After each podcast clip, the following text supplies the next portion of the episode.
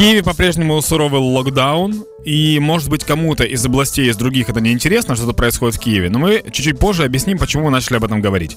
Э, кроме всего этого, ситуация с э, карантином как обстоит? С 9 апреля вчера появилась новость о том, что Хмельницкая и Запорожская область попадут в красную зону карантина.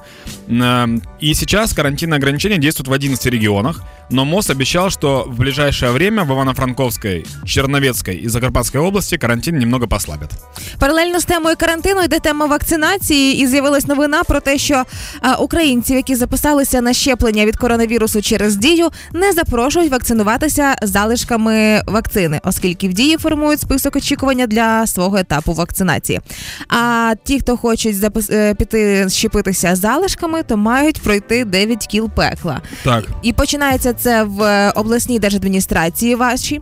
Там е, вони мають форму для запису онлайн або направляють вас до обласного координатора для запису на щеплення.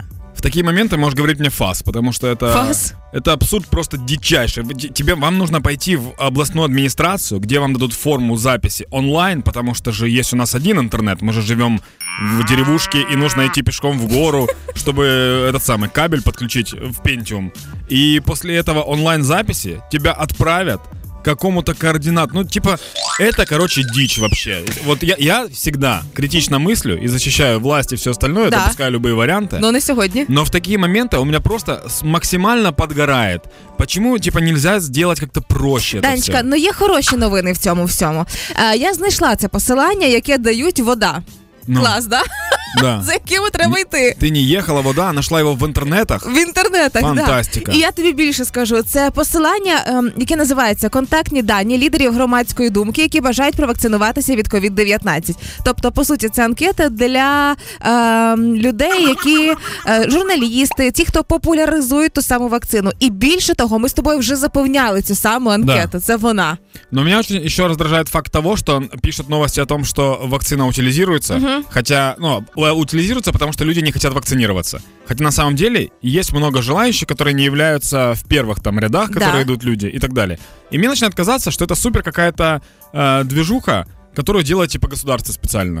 Ну, то есть они такие, а так люди не хотят это самое вакцинироваться. А, у нас сейчас карантин. Кстати, карантин дал свои плоды. Вот то- сегодня, да, появилась новость. Да, з'явилася інформація, що карантин дав свої плоди в Києві. Пройшло всього лише три дні. За три дні ми зрозуміли, що все стало набагато краще. Да, ну це все учитесь. дивно. Але мені здається, це все має продовжуватися в плані обмежень. По поводу ограничений. Э, Я не знаю, какие ограничения еще придумают, но мне кажется, что, возможно, стоит ввести правило, что нельзя ходить в длинном пальто. О, то есть, наоборот, нужно ходить в длинном пальто, чтобы из-под него не вылетал вирус. Знаете, как поясница, когда открыта, вирус В вылетает. якому випадку, да. Не вздумайте сміятися широко голосно, бо від того ваш ротик стає ширше і вилітає більше вірусів. Розумієте, що це вже небезпечно. Да, по- потом запретят говорить слово ковид, коронавирус и эпидемия, просто чтобы, типа, этого не было. Кстати, в Туркмении это сработало. Спрацювало, да. Да. Пам'ятаєш, теж ем, в Україні спрацювало дуже круто, коли заборонили продавати підгузки і колготки. Теж відразу Да, коронавірус да. пішов геть.